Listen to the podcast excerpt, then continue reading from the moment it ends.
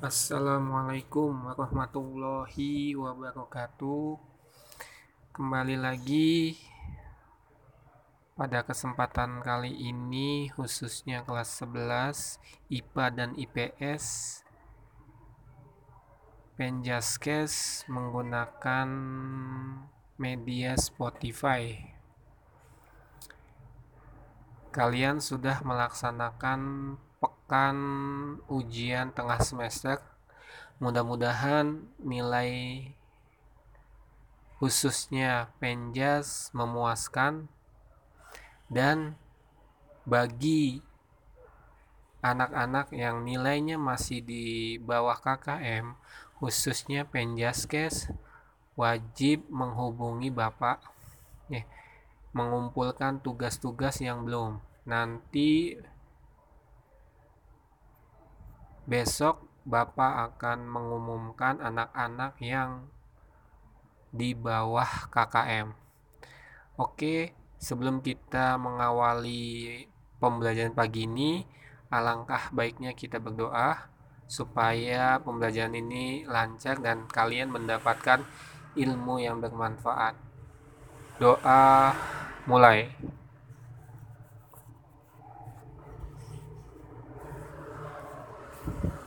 Oke, doa selesai. Pagi ini kita akan mempelajari menganalisis tentang senam lantai. Ya. Senam yang kalian ketahui itu mungkin senam SKJ, senam poco-poco ataupun senam Indonesia Sehat. Tapi pagi ini kita akan mempelajari tentang senam lantai tentu saja dilaksanakan atau dilakukan di lantai dengan media matras ya. Di sini kita akan membahas tentang lompat jongkok. Lompat jongkok memiliki definisi jenis lompatan yang dilakukan menggunakan peti lompat ataupun kuda-kuda lompat dengan posisi badan jongkok pada saat melewati peti lompat. Lompat jongkok sama dengan lompat kangkang ya. Hanya saja yang membedakan yaitu sikap kaki saat melewati peti lompat. Harus keadaan jongkok ataupun menaik kedua tungkai sedekat mungkin dengan dada.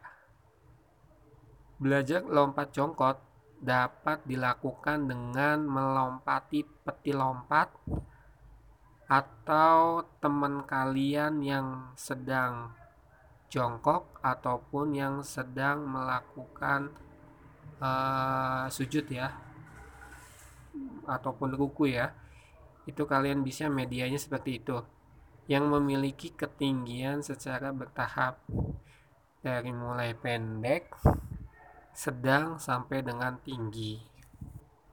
Bentuk latihan lompat jongkok itu ada dua macam yaitu lompat jongkok dengan tumpuan pada pangkal kuda-kuda lompat dan lompat jongkok dengan tumpuan pada ujung kuda-kuda lompat.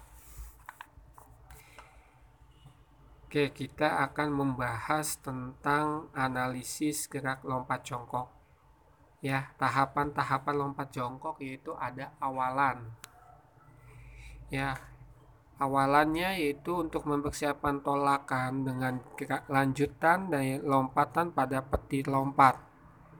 Terlebih dahulu harus melakukan kalian lari kecil ya sebagai awalan. Yang dilakukan harus semakin meningkat ketika mendekati papan tolakan.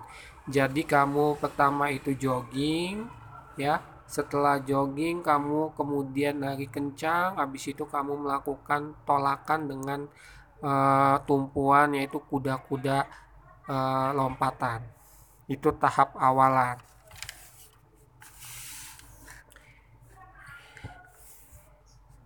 Ada uh, analisis geraknya. Yang pertama yaitu bersiap melakukan awalan dengan jarak 10 sampai 15 meter dari peti lompat. Yang kedua, melakukan awalan dengan lari cepat, posisi badan condong ke depan. Tapi yang harus kalian perhatikan saat melakukan awalan yaitu berlari dengan ujung kaki dengan kepala tetap tegak, pandangan ke papan tolakan dan peti lompat. Yang kedua, ayunan tangan ke depan dengan sikap santai ataupun relax dan irama kaki yang baik. Kecepatan lari semakin meningkat dan disesuaikan dengan bentuk lompatan. Yang keempat, bagian akhir dari awalan lebih berkonsentrasi pada gerak menolak. Yang kelima, langkah terakhir dari awalan harus tepat pada titik tolakan pada papan tolakan. Itu analisis pertama yaitu awalan ya. Untuk awalan lompat jongkok. Yang kedua yaitu tolakan. Pada saat menolak, gerakan kedua kaki itu harus menolak dengan kuat secara bersamaan. Pada tahapan menolak ini, hal yang harus diperhatikan yaitu persiapan kaki tolak untuk menempatkan kedua kaki tepat pada papan tolak. Ya, yang kedua yaitu gerak tolakan kaki, yang ketiga yaitu gerak pelepasan kaki ke tahap melayang, ya. Gerak menolak dilakukan dengan cara sebagai yaitu yang pertama pada saat perkenaan tepatkan kedua kaki secara bersamaan pada papan tolak. Jadi harus tepat ya dua-duanya ya kakinya. Tidak boleh salah satu ataupun mencong. Kalau misalkan kamu ke pinggir nanti kamu akan jatuh tidak pas dengan papan tolakannya. Yang kedua yaitu posisi kedua tangan lengan diayun ke belakang badan. Yang ketiga itu tekuk kedua lutut dan yang keempat yaitu lakukan gerak menolak ke atas depan hingga awal melayang. Nah, itu adalah analisis tentang tolakan ya, menganalisis tentang tolakan. Nah, yang kedua yaitu melayang. Melayang terjadi setelah kaki terlepas dari menolak ya. Setelah kamu menolak itu akan e, melayang kalian ya, terbang. Pada saat melayang, sikap badan bisa jongkok, menyudut, ataupun lurus. Adapun gerakan dalam dilakukan dengan salto ataupun putaran ya. Melayang dilakukan dengan dua tahap yaitu layangan pertama dan layangan kedua. Ya, kita akan membahas eh, satu-satu. Layangan pertama dilakukan setelah kaki terlepas dari tahap menolak dan bersiap menumpu dengan satu ataupun dua tangan pada pangkal kuda-kuda lompat ataupun peti lompat. Hal yang harus diperhatikan pada layangan pertama yaitu sebagai berikut. Kecepatan yang cukup sehingga memungkinkan untuk sampai pada tumpuan tangan pada peti lompat tanpa hambatan.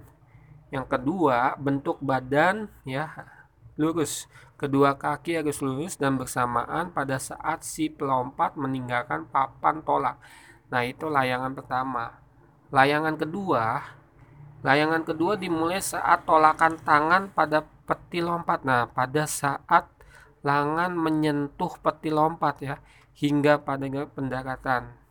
Gerak melayan kedua pada dasarnya disesuaikan dengan bentuk lompatan yang akan dilakukan.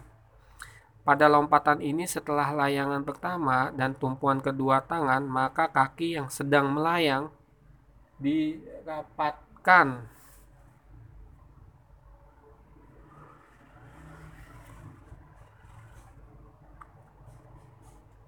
kemudian bersiap untuk melakukan pendaratan. Nah, itu analisis melayang pada lompat jongkok bisa kalian bayangkan ya lompat jongkok itu seperti apa.